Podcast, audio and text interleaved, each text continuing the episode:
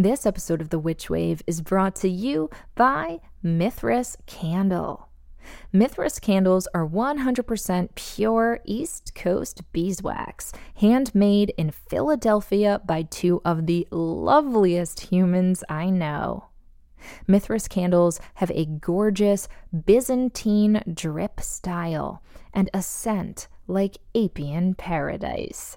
This is natural, ancestral lighting for your body, mind, and spirit. And if you use offer code WITCH, you'll get 13% off your first order at mithrascandle.com. That's offer code WITCH for 13% off your first order at M as in magic, I T H R A S candle.com.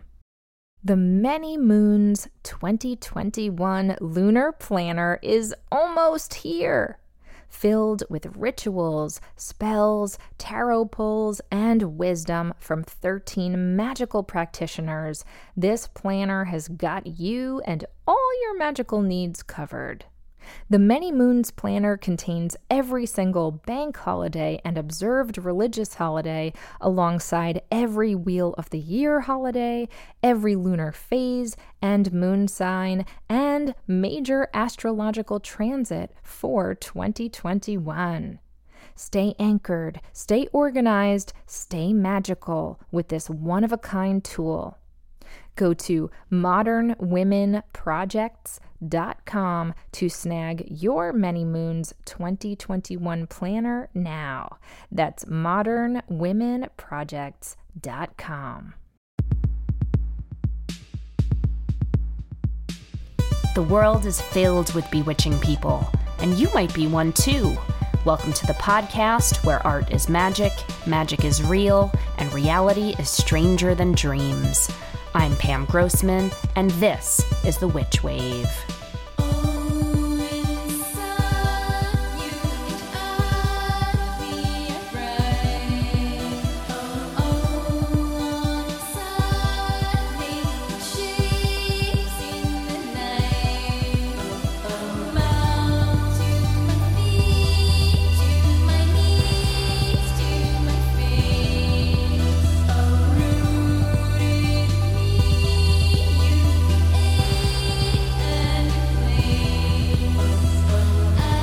Hello and welcome to the Witch Wave. Oh my gods, do I have a special episode for you today? I am talking to one of my heroes, Phyllis Curott, who is a trailblazer in the world of witchcraft. She is an author, a Wiccan high priestess, and an attorney who has fought and won so many battles to help practicing witches get legal protection. I think a lot about how calling oneself a witch, especially in public, is never an entirely safe or easy thing to do.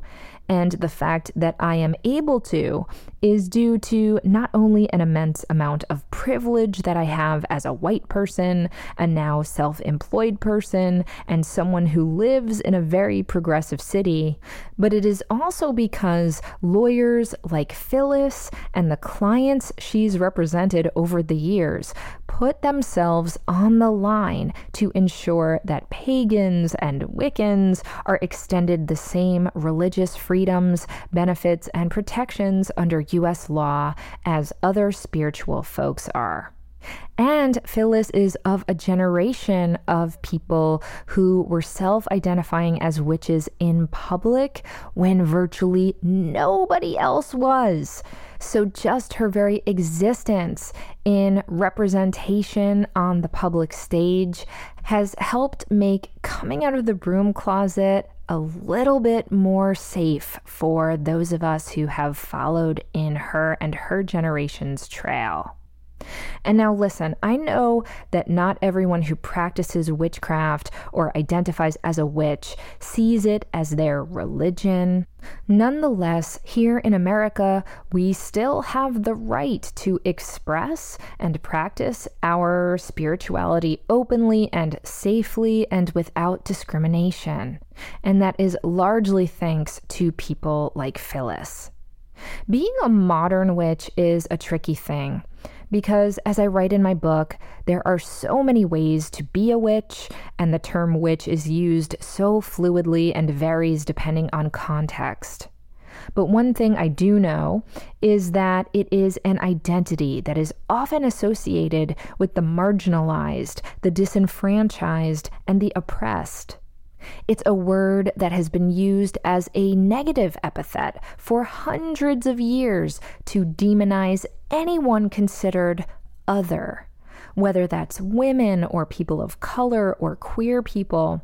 And that's why it's a word that people of all genders have chosen to reclaim in an act of self identification and celebration of that which makes us different from the white heteronormative cis male status quo.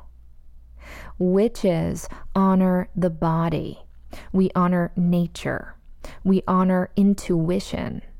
We do our work individually and in collectives or covens, and so our power structures are largely decentralized and anti hierarchical.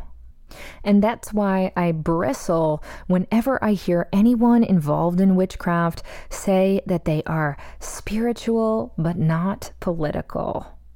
Because witchcraft is about power and identity and freedom and belief. And all of those things are always political concerns. Not to mention, regardless of our backgrounds, so many of our ancestors and elders have fought for our right to be who we are and to live with dignity. And that doesn't even account for the multitude of people around the world throughout time who lost their lives because they were falsely accused of being witches or otherwise discriminated against. And that's why I believe that as witches, we have the responsibility to fight for not only our freedom and safety, but for the freedom and safety of people who are part of any marginalized group or additional marginalized groups. So I hope that if you are living in the US, you are registered to vote and that you have a plan to vote, and that the people you vote for are also committed to protecting not just themselves and the most wealthy or the whitest or most allegedly Christian. And I say allegedly because a lot of the Christians I know actually practice real love and social justice. I hope you will vote for candidates who see all people as worthy of dignity and protection and well being and opportunity and respect. And if you have extra time or extra money, I hope you'll consider putting some of either of that toward encouraging others to vote and supporting candidates who care about all people and the planet we live on. Go to iwillvote.com if you need to get started. And personally, I'm donating my time and money to places like swingleft.org to help ensure that more progressive candidates are elected down the ballot. Now that I'm off my soapbox, Though, what is a podcast if not a soapbox? I can't wait for you to hear my interview with pagan pioneer and social justice witch Phyllis Curott. But before we get to that, first, let's check and see what's come through on the Witch Wire. Who is it? Witches. Madeline writes Hi, Pam. I've been practicing witchcraft on and off since I was 12. I'm 31 now, but especially more so within the last few years. I feel like I've read so many books and more or less know what I'm doing, but I don't know if it's working. I recently had a reading where she said I would have a spiritual awakening, but I've never felt spiritual outside of believing in all of this stuff. I'm wondering if I'm missing something because I feel like I should be feeling more spiritual in my practice. Do you have any advice? Hello, Madeline, or is it Madeline or Madeleine? Such a beautiful name. Well, this is one of those times where I wish that this was a two way conversation because I have a lot of questions for you. I guess the main one is what do you mean by spiritual? Because when I use that word, it doesn't necessarily refer to formal worship or formalized religion or even big earth shattering revelations. It just means being connected to something that makes you feel more alive and more interconnected with something greater than yourself. That something doesn't have to be a god or goddess or a pantheon of deities. It might just be a force, a source, a capital S spirit that is woven through everything and everyone. And when you say that you don't know if your witchcraft is working, I would ask, what is it that you're hoping to get out of it? Because if we're just talking spells that you might be casting that aren't coming into fruition, that's a whole separate topic, and there are many reasons that a spell may or may not work or work quite the way you envisioned or hoped for. But it's sounding to me like you're asking about something even broader than just spells. Because my magical practice, my spiritual path, isn't just about spellcraft. And there are some witches who only do spells and they don't even bother worrying about how the spells work or who or what they are communicating with when they cast those spells. And you know what? That is absolutely fine. But I'm guessing that you're asking about why you're not feeling big, lofty spiritual feelings. And I'll say, first of all, that I don't feel those feelings every second of the day. There are some moments when I'm way more tuned in than others, and I think that's true of virtually any witch that you will talk to. But what has helped me access those feelings is getting out of my head and focusing on the embodiment of my magic. So, literally focusing on how my body feels and how my spirit feels. And I often know that my magic is working, or more accurately, that I'm in the flow of magic when I have sensations rather than thoughts. When I'm in the flow of magic, I feel more aware, more attuned. My breath quickens or slows depending on the energy of the work I'm doing. I sometimes get this tingly sensation down my arms or in my hands or at the back of my neck, and I feel present. A lot of those feelings come from working with the body and the spirit in active, intentional ways. Giving thanks, writing words to spirit straight from my heart, lighting candles, meditating, dancing, swaying, chanting, being in nature, being in the presence of other people who inspire me and enliven me and who make me feel seen and safe. Communing with a meaningful work of art or piece of music. Being still so, spirituality doesn't have to feel like a lightning bolt or having shocking revelations. It can feel like a gentle unfurling. So instead of focusing on big outcomes or giant psychic quakes, maybe try quieting yourself and becoming more in tune with your breath and your body. Because so often, Spirit speaks to us in subtle signs and gentle shifts. We just have to commit to paying attention, trusting our intuition, and being still enough for magic to make itself known. I hope that helps.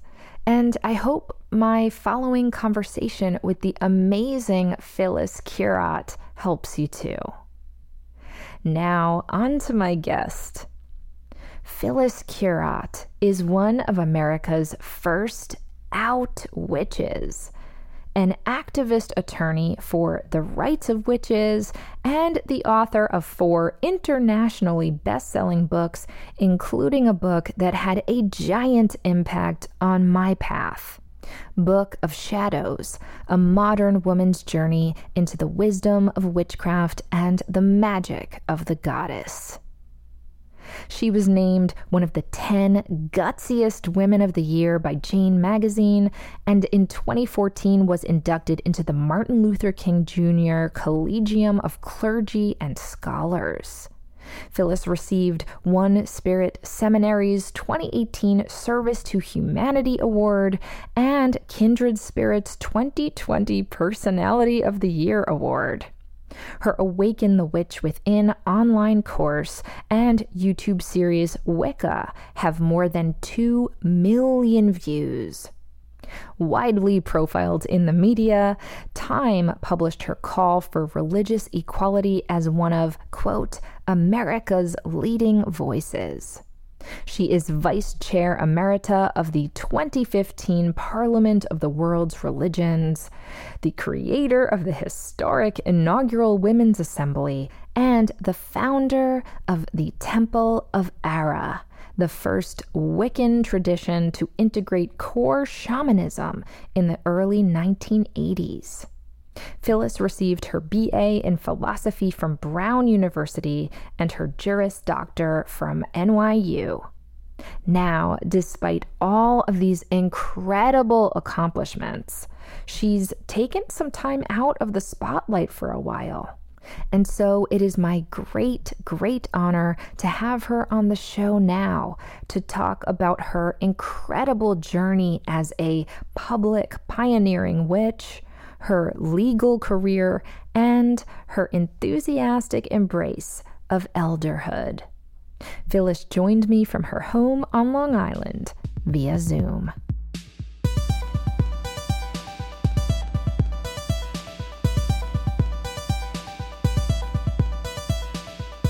Phyllis Curott, welcome to the Witch Wave. I am so excited to be here. I am so honored to be speaking with you. And it's really a case of stars aligning because, as I was telling you a little bit off mic, a whole series of synchronicities have led me to this moment to get to talk to you. You know, your books have been hugely influential on me, and I've had your name on my list of dream guests for a long time now.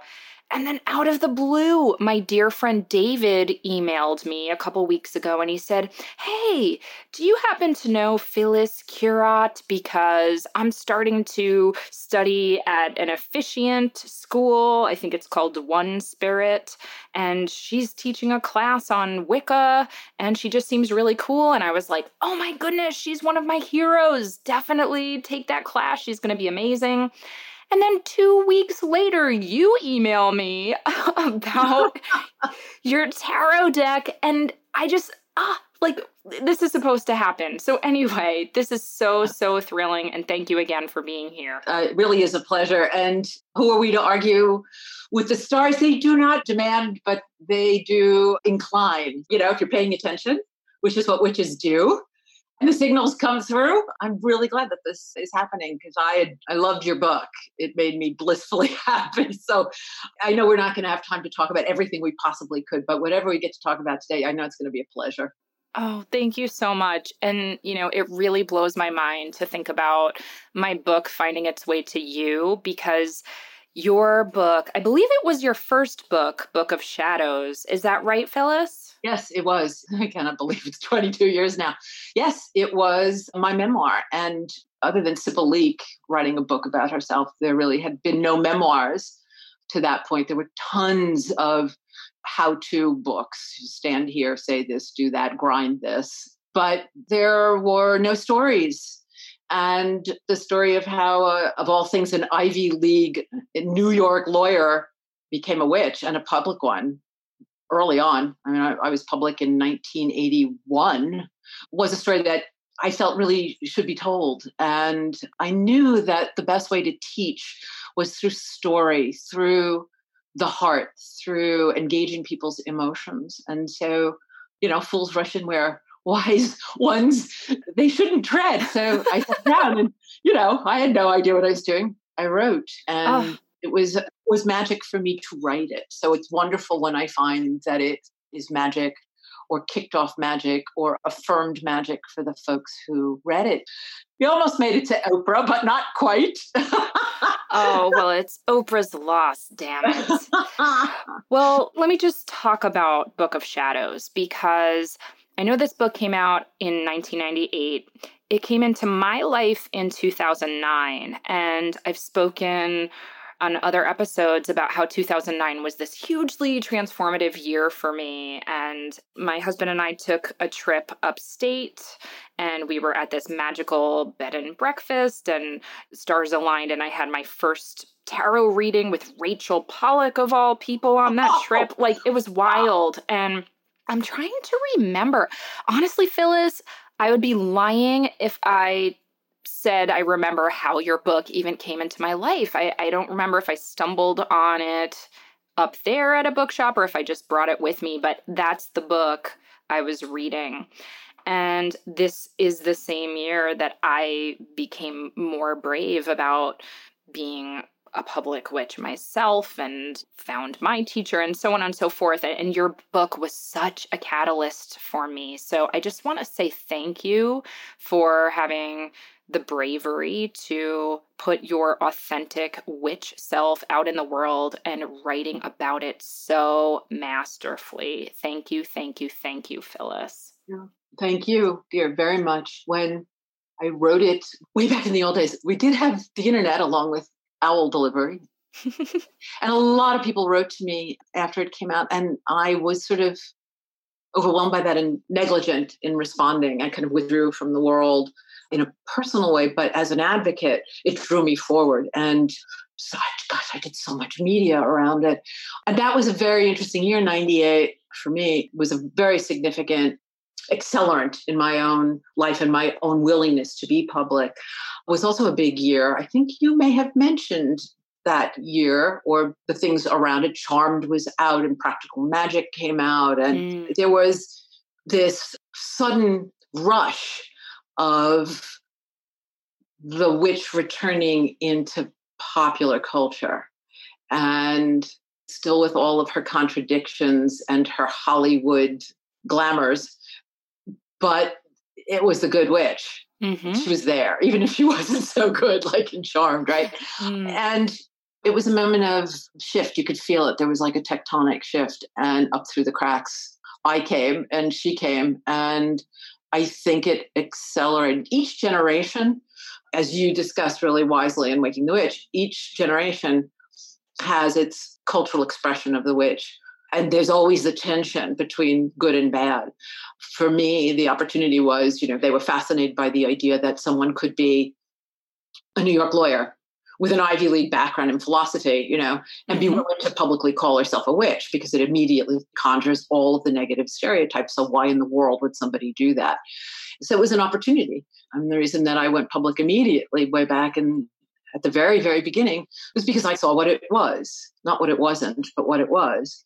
And I come from a family of social justice activists. My father was a union organizer in the 1930s. My mother gave up her master's at Columbia to be a community organizer for the NAACP in the 1930s. So, you know, it was in my blood that where there was an injustice, the truth had to be spoken and the wrong had to be remedied.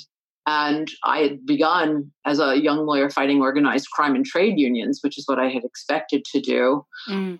and found that the advocacy that I was intended for was, although, you know, progressive causes and the trade union movement and all these things are an integral part of who I am, hence Aradia. By which you mean your your magical name, Aradia, or hence you choosing her for your magical name? Well, I think she she chose me. I sort of gave that a little bit of that story towards the end of the book, where I described my initiation, and literally the book of Women's Holy Mysteries by Z Budapest. There was nothing back in 1980, 81. You know, there were a few books and some dreadful ones mostly, mm-hmm. but that book literally flew off the shelf at the Magickal Childe on the night of my initiation, and I thought I had chosen my name, but the book fell off the bookshelf and I opened it up seemingly randomly. And there was the story of Aradia as best she could tell it at the time with what little was known at the time. I was like, well, that's it. You know, that's clearly it. She was a witch, she was a fighter on behalf of the people against the nobility in the early 1300s said to be the daughter of Diana. And there's all sorts of mythologies about her and the question of the reality of her as a figure. We're all called in different ways, right? There are different fascinations and summonings that come to us, and they speak to us on very profound levels that are unique to each of us. And yet we're all called forth into this very sacred kind of landscape. Thank you for saying that, Phyllis, because I get asked this all the time. And I can only imagine you've been asked this for many years now, which is like, how do I know I'm a witch? Or how do I know I'm on the right path? Or what steps should I take? And and my answer is always like there's no one size fits all and just to trust your own path you know, I often say, follow the trail of cosmic breadcrumbs. And I love that Book of Shadows starts out with you recounting all of the signs or breadcrumbs that you were receiving as a young lawyer in New York, as someone who is managing a band, which mm. sounds super awesome. You know, you start to have these dreams and you find yourself called by this particular statue in the Metropolitan Museum of Art. And I love that statue too. I was hoping you could recount that story for us. The idea of the breadcrumbs is exactly it. I think almost everyone is called. And the, the summoning of the sacred from without and the stirring of the sacred within is a magical dance. And I think we're all called. The question is whether you're inclined to listen or not. And if you're asking the question of, Am I a witch? And how do I become a witch? That discernment, that attention to the signs and the synchronicities and the signals, as you were talking about when we started all of this, is one of the sure signs that you're a witch. And it happened for me. I was in law school. Why did it happen? Because I think there's a witch in all of us, and the world needs her witches now more than ever. And I think that we are being called. The difference between myself and lots of other people, especially more than 40 years ago was that I paid attention, that there was some awakening within me to this magic. Mm. It's a sensibility that awakens within you. I've often described it as you know, sort of living in a black and white world, and it begins to shift into color. You know, mm. it is an expansion of a sensibility, of a sense of the sacred, of whether you see it or hear it, you know, whether it comes through music or you know a passion for the arts or poetry or the universe as soon as you indicate an inclination a willingness the universe comes to the dance and leads you. Then one of the mistakes that a lot of people make in a masculine approach of i will read this book the how-to books. The how-to books or they'll go online for a spell. I get this all the time you know people asking you to give them a spell for and it's a mechanical idea of what magic is or how magic works.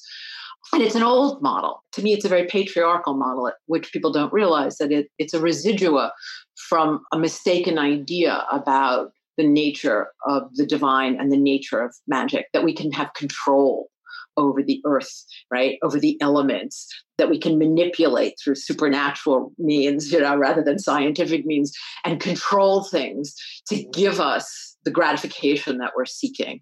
It's about having power, power over, and dominion over. And that's the old image, right? You know, the wizard. And not, that's how we were taught at the beginning. Mm. commanding and controlling the postures of gesticulation and the language of summoning, stirring, and calling up.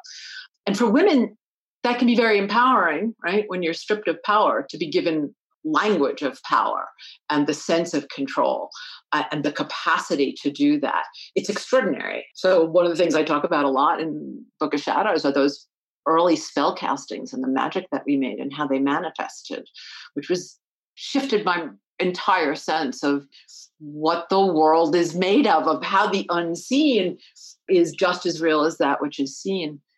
But when I was asked to write that book, and I went back 15 years later and reflecting on the experiences that I'd had in that first coven, where I was initiated and trained as a young woman and a young witch, I realized that the stories I most wanted to share, like the story of the Libyan Sibyl, were the stories of summoning, and that no magic that I could conjure for myself, no intent, which is so important. Everybody talks about, especially these days, you know, how important setting your intention is in manifesting your magic. And there is truth in that.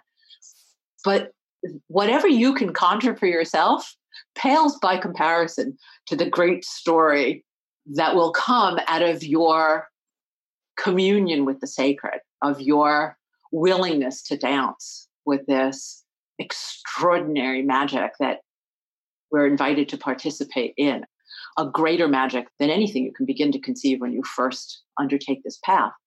On that note, I'm being summoned to take a quick commercial break. So we're going to leave the Libyan Sibyl as a cliffhanger.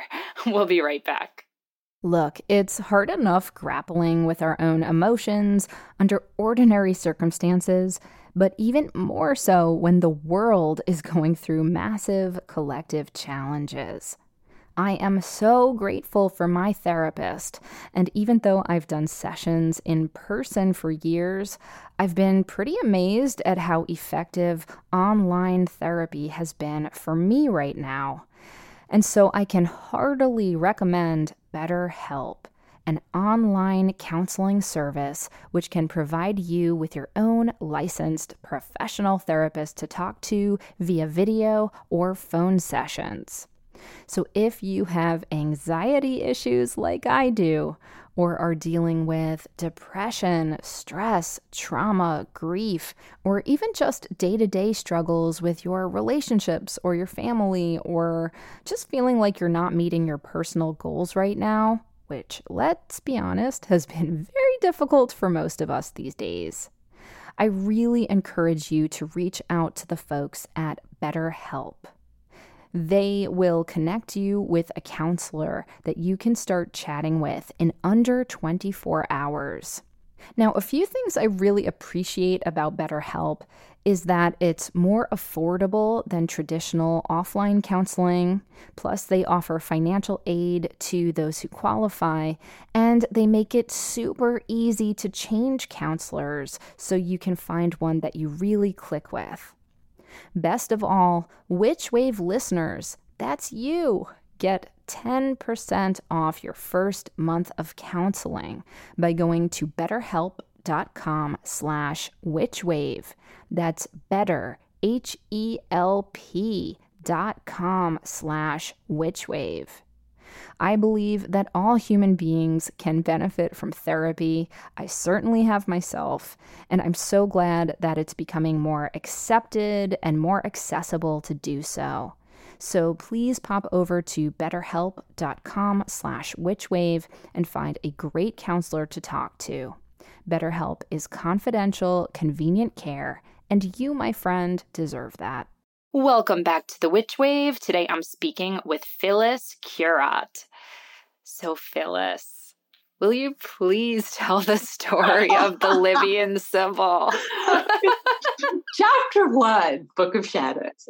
Open it up and read it to you. It was amazing. So, I was my second year in law school and I started having dreams that came true and precognitive sensibilities and having been raised not in a religious household. I had no framework, and having been too young for the psychedelic 60s, I didn't. Know.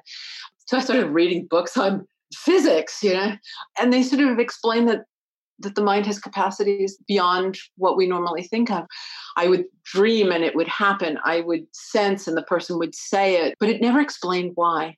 One of the things that I was experiencing was a, a particular dream of a figure who appeared to me. It was a woman, she was bare chested, very contemplative, never really made eye contact with me. It was like she was staring off. And she was larger than life I would just be dreaming and she would appear in the dream. That was the dream. There she was, seated, bare chested, crown on her head, and a light at her throat. And it repeated. The dream always had the same, was short, it was powerful, and I would awaken from it. The light at her throat would bleach out the dream. Everything bleached white, and I would wake up. It happened four times over the course of two years. Mm. I graduated, I went to Washington, D.C. to work with Ralph Nader, fighting organized crime and trade unions, and came back to New York for another job in a similar foundation. And the magic had stopped. That's what Washington will do. Um, I came back to New York. I was managing a rock and roll band, and I was trying to jumpstart the magic that I'd been experiencing in law school. And met a woman who became a dear friend who called herself a white witch. And one day in the midst of a lot of mayhem in my own life, she took me to have my tarot cards read. And she took me to the back of this dusty old bookstore. And all I could think was, what would my mother say? What would your mother say? I never told her this part of the story, although I did mm. read the book to her. She passed away before, right before it was published. Anyway, there I was. And I had my tarot cards read, and it was really extraordinary because this this little woman uh, who's a few years older than I, was telling me things that no one knew, that I had shared with no one. When it was all over, it began. She said, What's your question? I said, Where does the path lie?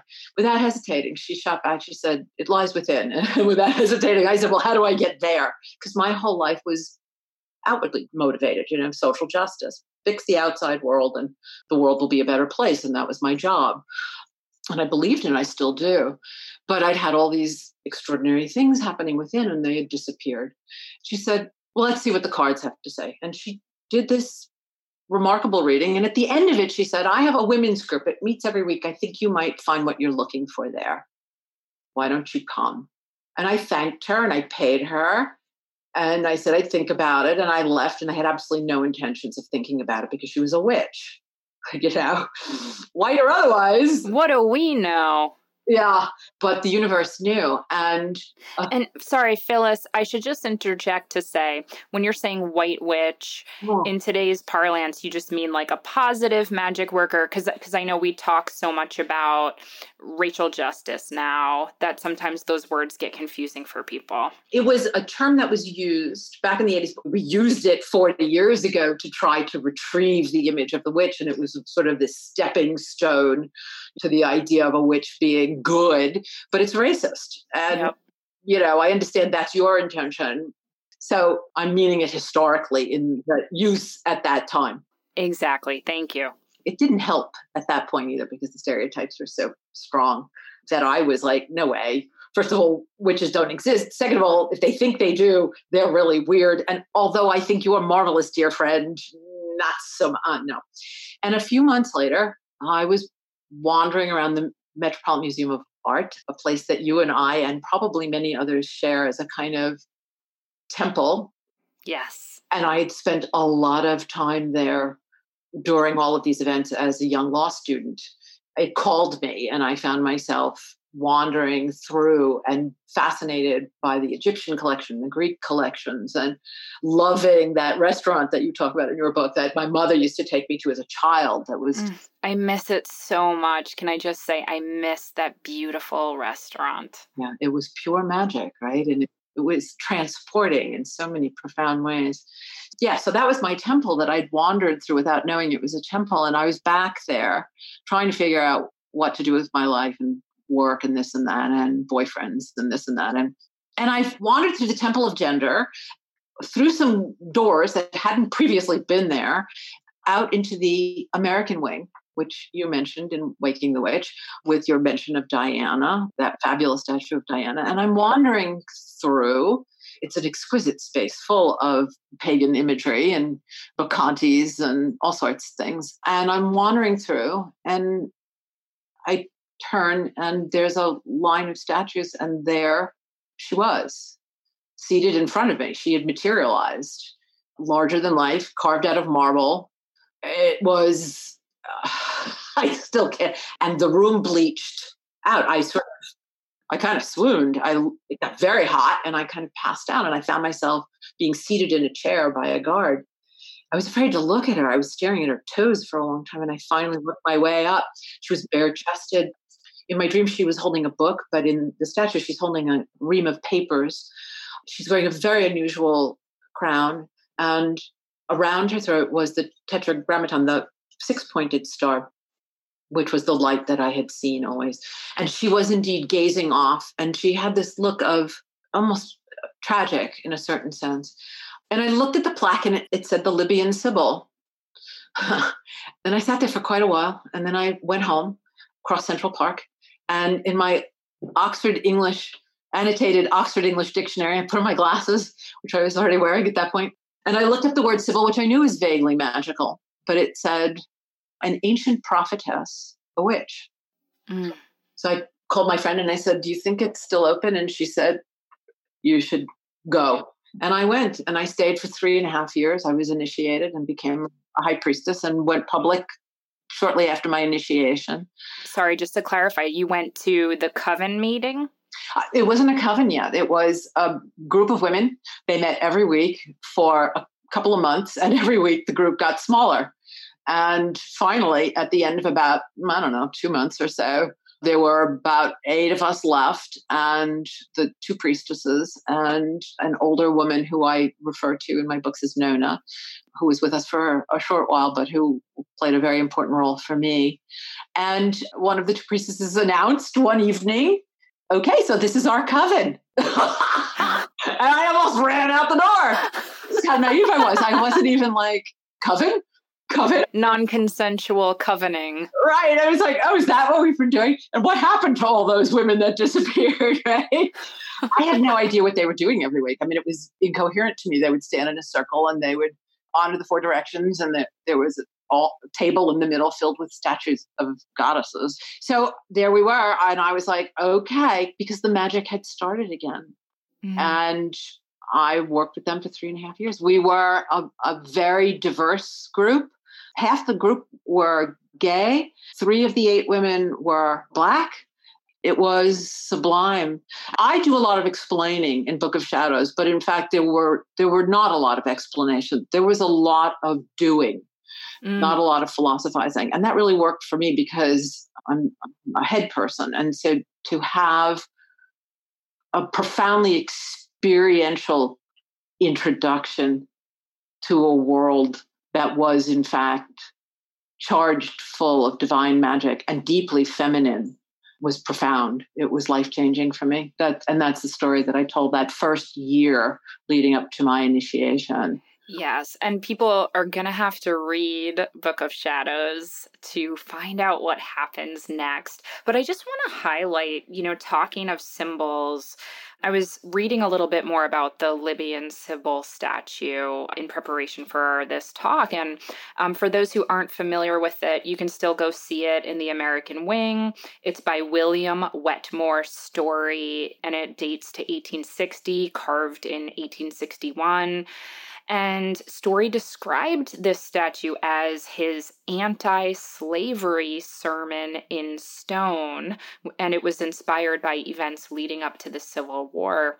And so I think it's really interesting too that your psyche and spirit were attracted to this image that is not only tapping into witches and goddesses, but is also this symbol of social justice, which is such a through line of your spiritual and professional work as well.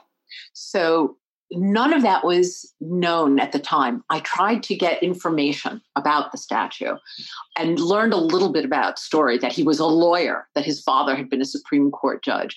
he was a lawyer, Phyllis?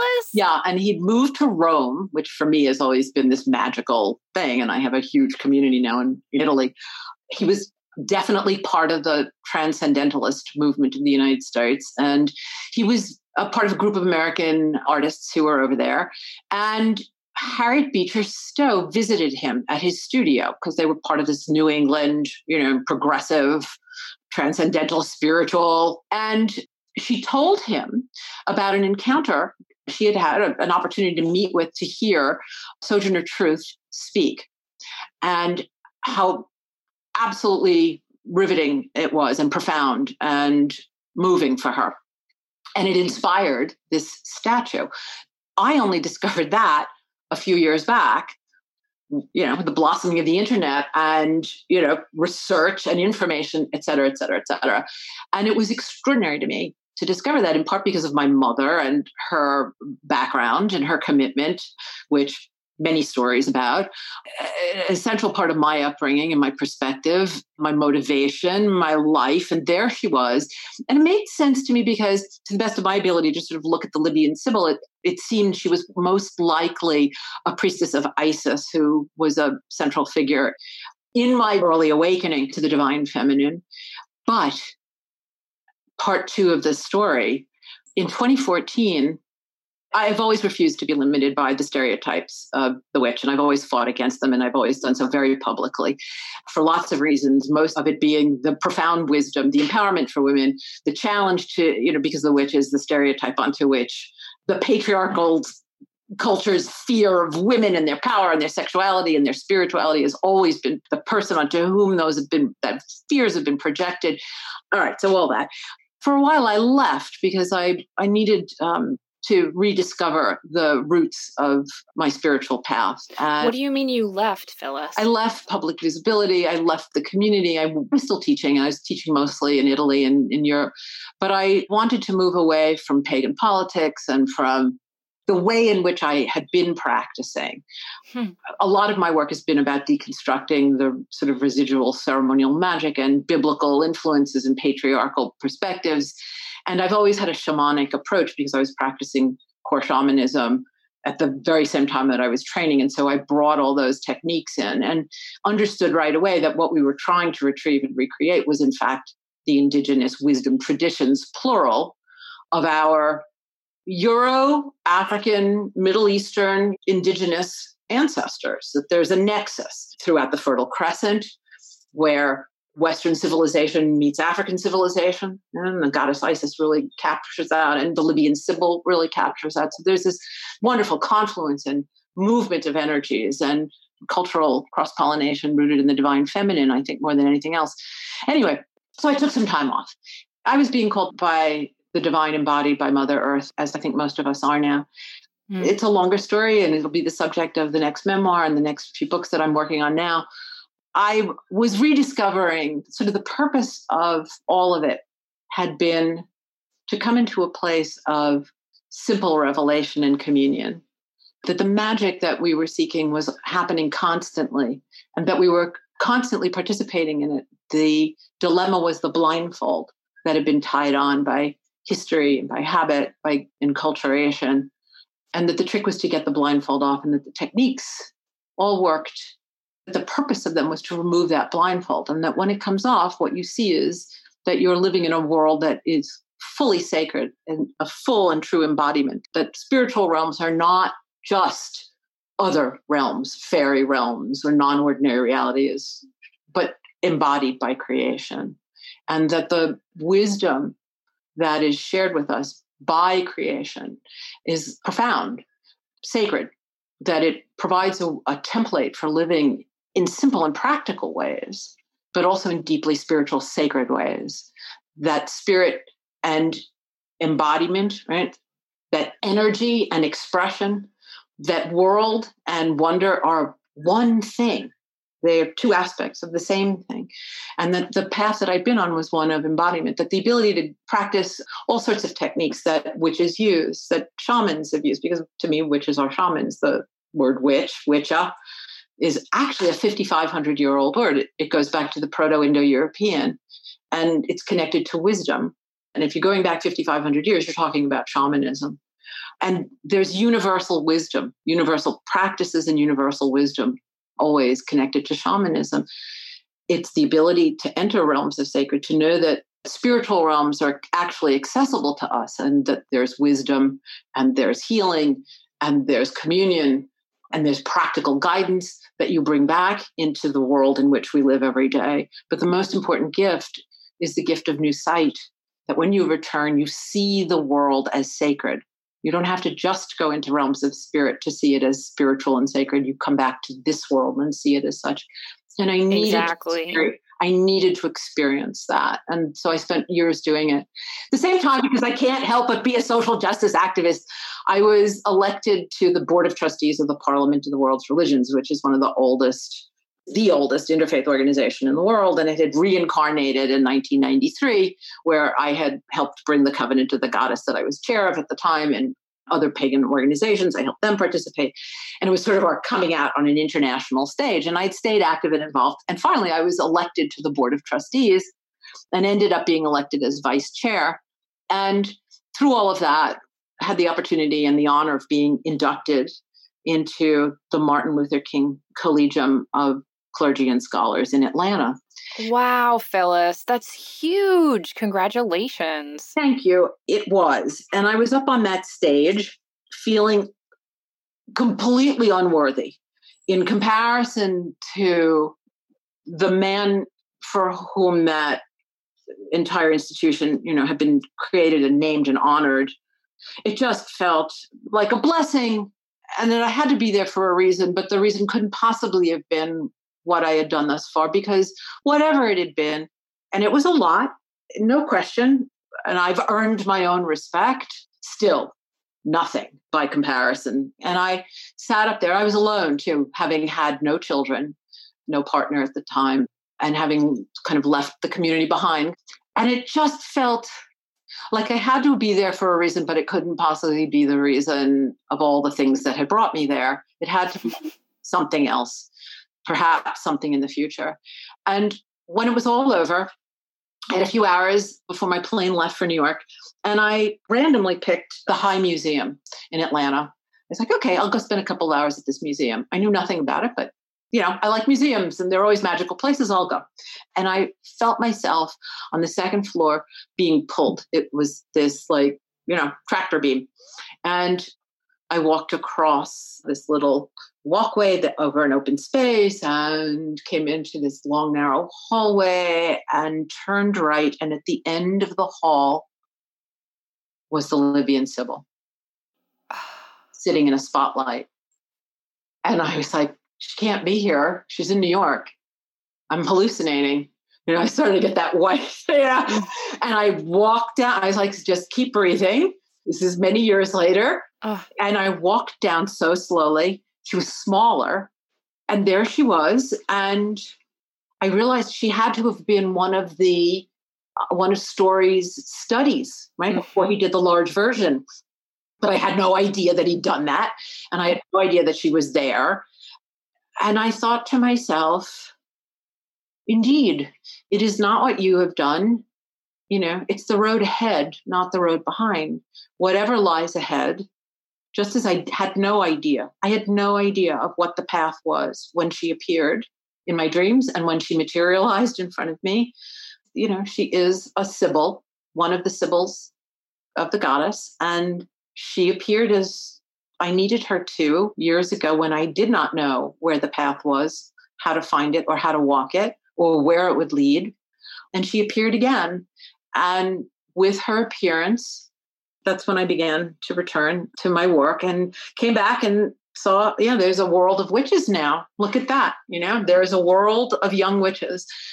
And it seemed at first that perhaps I had nothing to offer. And then it seemed that perhaps indeed I had a lot to offer, you know, that there's a role for the crones, which is what I am now. And it was an important role, you know, that I should simply keep saying yes you know, the path would open before me and I would be shown what I needed to. And that's how you know you're a witch.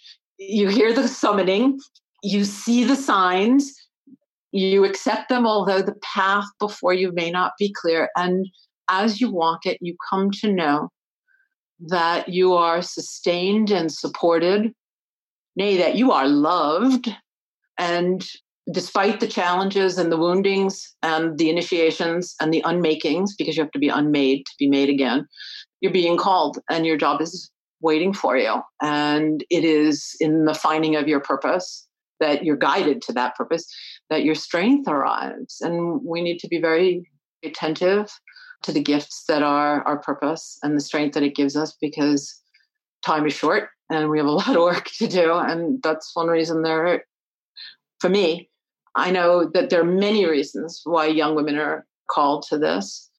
And at first, it may be simply the glamour and the possibility of the conjuration of love or whatever. Like I said, the magic that you can make is marvelous. There is a measure of magic far beyond anything that you can anticipate when the path begins to unfurl before you kind of like Dorothy, right? I mean, we're not going to have time, but I have to tell you about the synchronicities with the Theosophical Society, for whom I've been teaching quite frequently lately in Chicago, because I have great affection for them because of the Wizard of Oz. Yes. Another time. Another time. And speaking of time, Phyllis, I'm going to have to take another commercial break. We'll be right back. Clarissa Eck is a potter, creating functional, hand carved, illustrated mugs, planters, and vessels, which call upon animal messengers, ancient plant knowledge, and hermetic symbolism to stir the depths of the spirit. Every piece is thrown on the wheel, then drawn on with a soft pencil and carved into, one at a time. Each Clarissa Eck vessel is a spell, a gentle reminder of those in between moments that make life rich with wonder and mystery. I love Clarissa's pieces because they're designed with ritual in mind. Consider a microwave safe mug for herbal tea, a potion cup for tinctures, or an altar plate to hold incense and candles.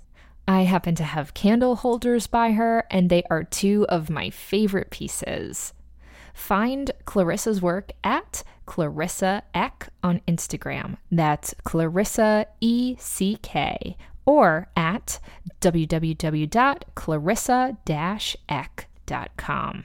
Welcome back to the Witch Wave. Today I'm speaking with Phyllis Curott. So, Phyllis, I want to talk to you about your professional life. You were, I don't know if you're still practicing law, but you certainly were for a long time. And you are someone who have this very successful career and we're also a public witch. You are also a public witch. So I would love to know like how you navigate those two parts of your identity. And I ask because, you know, for 14 years, I had a very public career in corporate America too. And, you know, I was kind of becoming more of a public witch as I was also becoming more of a public person at my day job and you know, I'm blessed in that right now I don't have to worry about integrating those parts of myself as much since I'm doing this full time. But I know that there are so many listeners who have day jobs who are called to walk this path and who might not necessarily know how public to be how much to disclose, how to navigate those different aspects of their life. So, how has that been for you? I don't think there's a one size fits all answer. It was easier because I was pretty quickly self employed as a lawyer, and that allowed me to be a witch. So I could stay up all night and then get up at 10 instead of having to be in an office at 8.30 or 9 so and i found the two aspects of my being to be integrated the cultivated intuition of my spirituality was useful in my professional context and my professional perspective and training. Get it done do it on time. If you commit to doing something follow through you know kept my work as a priestess well grounded but in terms of being public of course i was in new york and that gave me you know quite a bit of privilege. And i was on television in documentaries in the newspaper certainly, you know, on Halloween when they were looking for witches, you know, I would be there explaining what a witch was not and why the stereotypes were stereotypes and what a witch actually was. Which, P.S., it's insane to me that we still have to do that because you did it for so long and you know i'm being called to have to do that every halloween and it's a pleasure to some degree but it's also like when are people gonna catch up I always used to say, and I still say, when they call me on Mother's Day or Earth Day, I'll know that my work is done. right? When they're not interested in the article, uh, you know. But on the other hand, my local advertising flyer pseudo magazine came with a little thing about Halloween, and the first two paragraphs was all about how Halloween has its roots in the Celtic holiday of Samhain. Mm-hmm. So, you know, progress is made slowly and the tale of history goes to the winners. And so, you know, we have a lot of work to do. We will be doing this work for a very long time. And as you pointed out, there's a lot of potency in the danger of the image. This is a longer conversation and a fascinating one that I think you did, you know, brilliantly in your work. So, my work has been slightly different. You know, it has been to take a bit of the terror of the witch out of the public imagination and to express the witch as the shaman because to me that's ultimately and that is the, the deep root of what it means to be a witcher. It is to be a memory keeper and it is to be a wise one and it is to be a seer of the sacred. And i think there's a witch in everyone. The retrieval of the capacity to see the world as indigenous people see it is a huge challenge for the western psyche and because of the cultural context that we've created for 5,000 years. But it is the challenge that we have to rise to. And because the practices work. I mean, to me, that's the thing I've loved about this is a spirituality, that it's not a belief system, it's a spiritual practice. And if you work it, it'll work. What you see will have infinite variation because we're all so unique. But like we said at the beginning, you know, the paths are very special. They're unique to each of us, but we're in the same kind of sacred landscape. And that's not just realms of spirit that's the world in which we live, which is sacred. So to be public to me was to articulate that, you know, to say this is your lost history. This is the essential wisdom that we need in order to survive the next 50 years. The damage that we've done to the planet, to ourselves, to each other, it's a reflection of a spiritual crisis when we cast the divine out of the world and mm. started to dominate this one. And there is a way to correct for that distortion in our consciousness and our lens. And it's through these practices and it's through the retrieval of the universal wisdom that comes when you practice. And it's shared by cultures across the globe. There's cultural diversity, but there's also a universal wisdom and truth there, and, and we need it. And witches are the ones who are leading the way to rediscovering it. And that was my strategy. You know, there were some nasty bits here and there, even in the New York Times, which had always been very kind to me. But I was articulating a concept of the witch which was radically different from the stereotype in a way that resonated for people. And in these articles, Phyllis, were you disclosing that you were also a lawyer? Like, were you always mentioning both in the same breath? Yes. And of course, in time, I lost clients. If they read an article or saw me on Bill O'Reilly's show, I lost clients over the years. What do you think that was about? Do you think they were afraid you didn't have credibility or were they afraid of you? Why do you think you lost clients? Business is essentially conservative. There's a need to be hip because consumers are young. And so there's always some kind of cultural appropriation. Uh, That's one of the things I like about Marcuse that capitalism has a way of commercializing everything and thereby taking the thread away from it. And it's true of witches, right? And It's certainly true mm-hmm. right now. Business is conservative, and my clients were real estate people. When I would lose some of my more conservative clients who were uneasy about having a public person, especially a witch, to which negative stereotypes still cling like the smell of sulfur, no matter how I self define, mm-hmm. how articulate I might be. You drag those bones and cauldrons and pointy hats behind you. Yes. But there were increasing numbers, particularly of professional women, women of means, women from all strata of society. Whatever I lost was counterbalanced. And the one thing I learned was that you simply can't live your life in fear especially when you know that you're carrying something wise and precious and valuable and much needed. And so, for all the things that it cost me, and it has. I mean, right now, my partner is able to see his grandchildren, but I am not because, you know, there's antipathy towards me from people who don't understand who I am. So, right? Oh, Phyllis, that's painful. I'm sorry. I always used to say, I think everybody has to make their own decision about whether to be public and with whom to be public. And when I decided I would be public, I was like, okay, the next person I meet where it comes up in conversation, I will simply be a witch.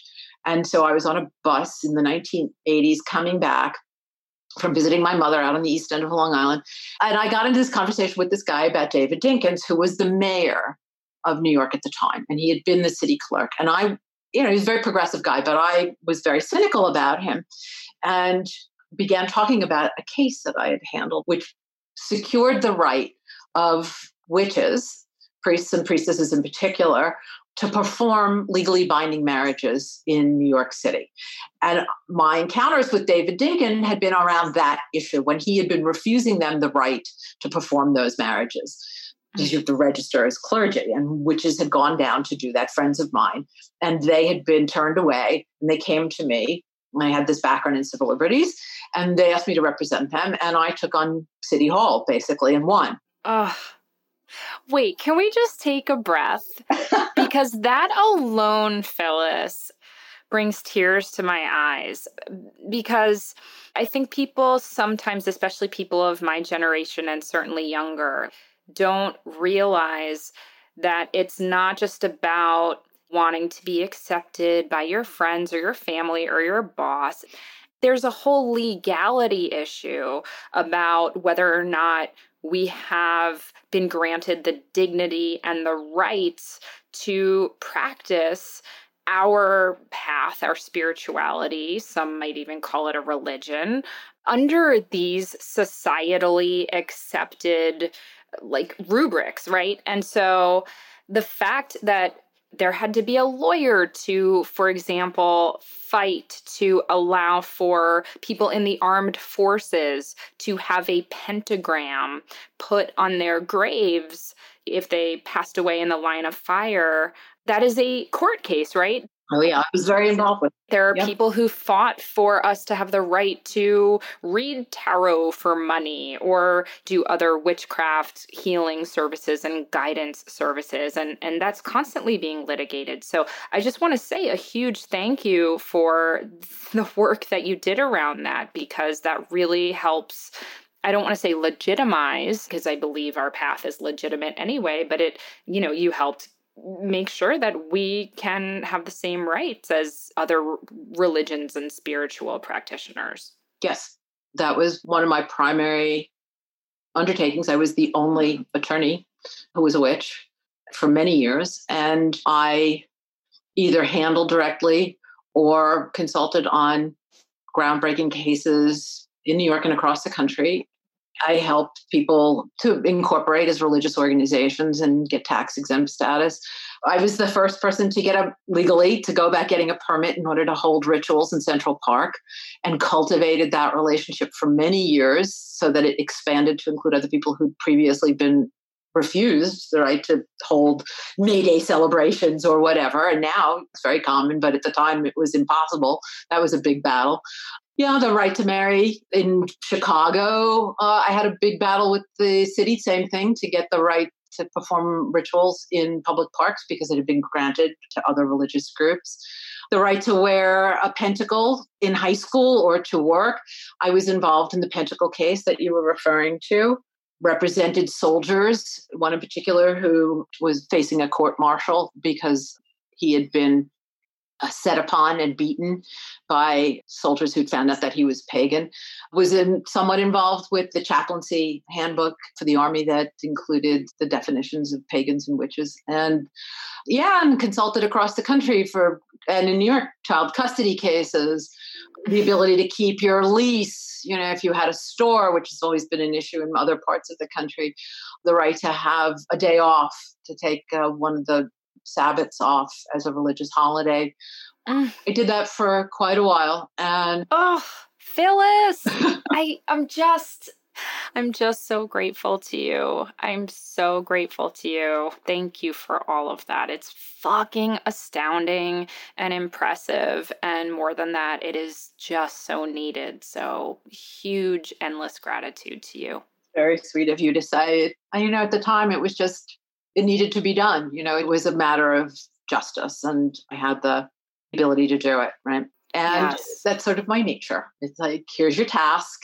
You know, she puts it before me and I carry the load. And I'm happy to have done it. And, you know, I know there are a lot of witches now.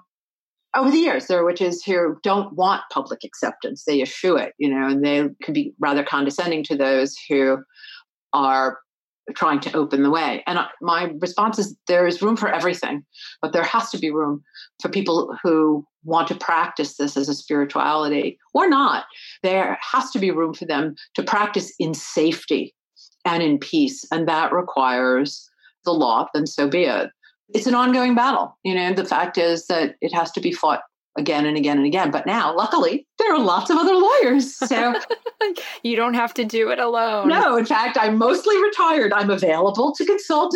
I'm a crone and I will tell you what you need to do and how to do it. But the young ones now have to pick up the sword and the shield and go out there and do the fighting. Yes. So that leads me to my last question for us because I know we're coming up on time. You mentioned justice, and that leads me to an image of the Justice Tarot card. And I know that you have a new tarot deck that is coming out called the Witches' Wisdom Tarot.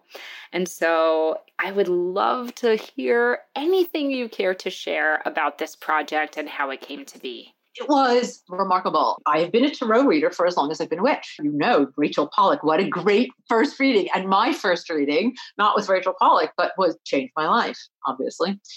And so the opportunity came along. Hay House asked me to do a new Witches Tarot. And I thought, fabulous. It's time because the Rider Waite Smith deck is, and it is fabulous. It's the most popular deck in the world. It's become the foundation for countless progeny, including a lot of witches decks.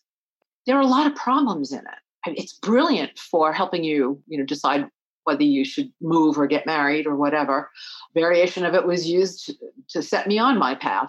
But it's full of patriarchal imagery, it's full of Christian imagery and symbolism, crucifixes and angels and devils and the Hierophant, you know, dressed in his papal garb, and even the court cards have a hierarchy of nobility, which is quite the antithesis, I think, of what our spirituality, witchcraft as spirituality actually is. And I know that there are people who practice it as a mere craft and not as a spirituality, but for me, it is one of the most profound spiritualities. So I wanted to do it. I was psyched. And I decided that I would journey I would use a method of divination to find a method of divination, and I journeyed, which is a core shamanic technique used by indigenous peoples all over the globe. It's the use of steady percussive rhythm, about 200 beats a minute, usually with a frame drum. My Nordic ancestors did it, and it induces an altered state of consciousness, basically a theta wave, which is a longer, deeper, slower wave than alpha. It's a visionary state. And it's been used by indigenous peoples all over the globe for practical purposes, finding water, where to hunt, where to spend the, the winter, mm-hmm. very practical purposes, and also for spiritual communion. And I've been doing it for as long as I've been a witch. It's a very reliable tool that I teach. When I teach Wicca, I always teach this technique because it works. And it's profound. So I journeyed. And through a series of synchronicities, we found the artist with whom I was going to create this deck. And without knowing each other, we had never met, we had never conversed. Turns out, 40 years later, here she is. She's a witch, 20 years younger than I am, in Devon, England, journeying. Same method, right? Ah. So without knowing, we both journey. We both ask the same question, which is what do we need to know? to create a new witch's tarot. And we both get the same answer, which we found out when we finally had our first conversation. And we were both told to start with the elements. We journeyed into every card, and sometimes our journeys were the exact same, sometimes they were different. Oftentimes they overlapped. One began, the other ended. Sometimes they didn't make sense until we put them together. I was very happy that she was willing to do that with me because it created an objective correlation of the messages that I would have gotten on my own. And I valued that immensely. And it was interesting because her journeys were more visual and mine often are, but were very much full of language, of course, because I was writing the deck. Mm-hmm. And it is mm-hmm. a text that is written in a way that is quite unique to other texts. We got to the major arcana. We were told all sorts of things about how to work with the elements rather than using them, new ways of working with them, as witches. and we began to see so clearly that the elements were profound parts of who witches have always worked honoring the four directions and done elemental magic but this was a whole new world of understanding. So we were seeing the elements from their perspective. They were sharing their wisdom with us. We weren't using it as a metaphor system, which is what you see in the Rider Waite Smith deck. Elements are metaphors for human qualities, which is how contemporary witchcraft has revived with the table of correspondences. Very useful.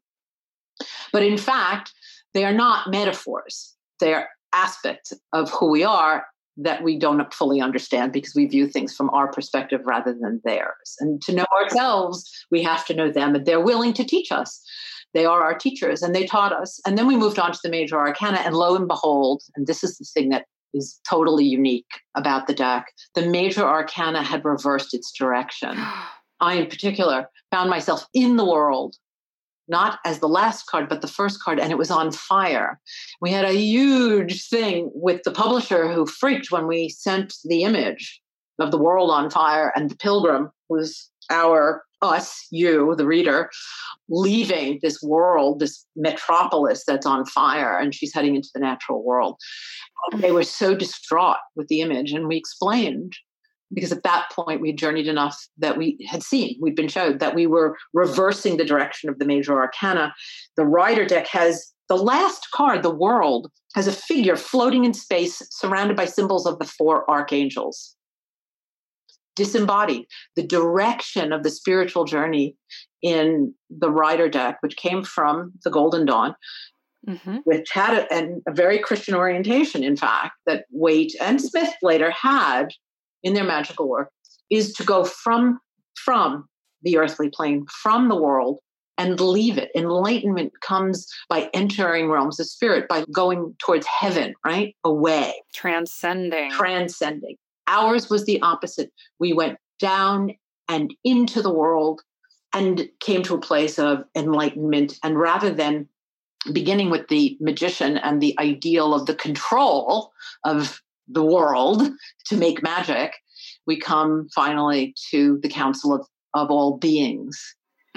and the communion that occurs when we're in right relationship with the, the divinity of the world of creation that is embodied all around and within us. It is a journey of initiation and unmaking and making again. A lot of the major arcana cards are very different. All the patriarchal stuff is gone. There's no devil, there's no hierophant, there's the wisdom keeper and shamans, and it's very different. And the court cards are now shapeshifters. There are witches and goddesses and a tremendous amount of diversity, some gender diversity and absolutely some cultural diversity. We went from different skin tones across Europe up to the North Pole, down into Africa, to the Middle East. We the Baba Yaga appears in a very profoundly different way. You, you mean Eastern Europe, Phyllis? Eastern Europe and Russia, yeah, mm-hmm. and then to the Americas.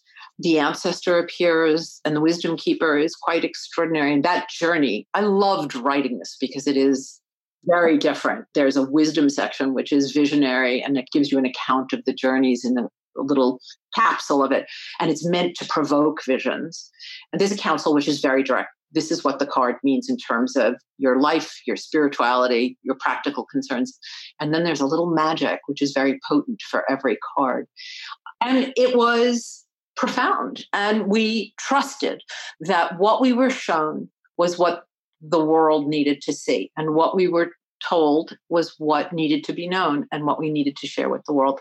So, in the end, what we are sharing is a measure of cultural diversity as it was shared with us and deep universal truths that are shared across cultures and that are expressions of the magic of a world that is sacred and divine and a realization that a very different idea of magic that I've been cultivating, you know, and is the subject of all of my books, really, as I've matured, my sense of magic has matured, but was there from the very beginning that magic is not about controlling and commanding. It's about communion and coming into right relationship with ourselves and with the context in which we are blessed to live out our lives. And I wasn't sure if you build it, will it work? You know, we were like, well, we built this, but will it tell people whether they should get married or move? You know, should we leave the country? You know, or should we be prepared to go to prison?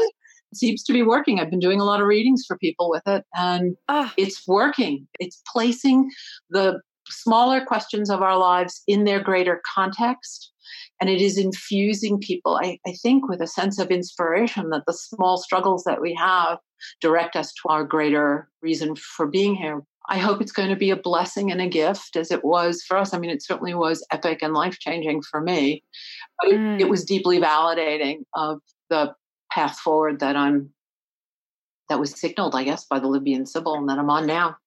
I'm mm. back. She's back. Well, Phyllis, I am so glad that you are back because you are a blessing and a gift. And I just can't thank you enough for taking the time to be with me today, to share your wisdom, and for all the evolving, fluid, bright, potent magic that you are generating and that you have brought into so many lives. Thank you so much, Phyllis. I'm so, so, so thrilled to get to speak with you. Likewise, Pam. I can't tell you how much it means to me that there are these wise, brilliantly inquisitive, culturally rebellious and yet you're creating culture right? We rebel against what needs to be broken and remade and you are remaking it in the image of the witch. And i can't tell you how much it means. When you enter cronehood you come to the time of realization that time is limited and knowing that there are wise ones on the road to create the future. I'm at peace in ways that I was not before. I am optimistic in ways that I wasn't before. I am fully engaged. I'm inspired by all of you and by you in particular. So, this has been an, a tremendous joy for me. I'm looking forward to more conversations in the future. Many, many more, I hope. And thank you so much, Phyllis, for leading the way. That's it for the show. Thank you again to Phyllis Curott for her leadership and for blazing such a bright trail for all of us. If you want to learn more about Phyllis, do check her out at her website, phylliscurott.com. And our conversation went on far beyond what you just listened to, so you can hear even more of this interview via a bonus episode, which will be dropping next week on the Witch Wave Patreon.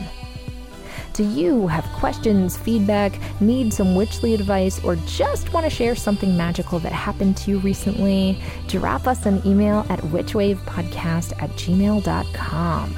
We'd love to hear from you, and you just might make it on the Witchwire.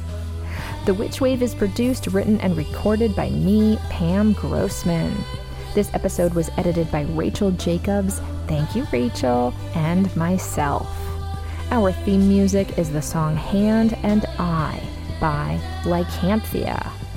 Special thanks go to Matt Freeman, Laura Antal, and Cece Pascal. You can check out information about this and other episodes on our website and now buy Witchwave merch at witchwavepodcast.com. Please subscribe to us on Apple Podcasts and give us lots of sparkly stars. It really makes a difference and helps other people find the show. You can follow us on Twitter, Instagram, and Facebook at WitchWavePod, and you can check out my witch emoji for iPhone by going to Witch Emoji or downloading it in the App Store. Please consider picking up my book, Waking the Witch, which is available everywhere now. And if you want more Witch Wave or you would just like to support the show, please join us over on Patreon at patreon.com slash witchwave. Thank you so much for listening. Witches are the future. I'll catch you next time on The Witch Wave.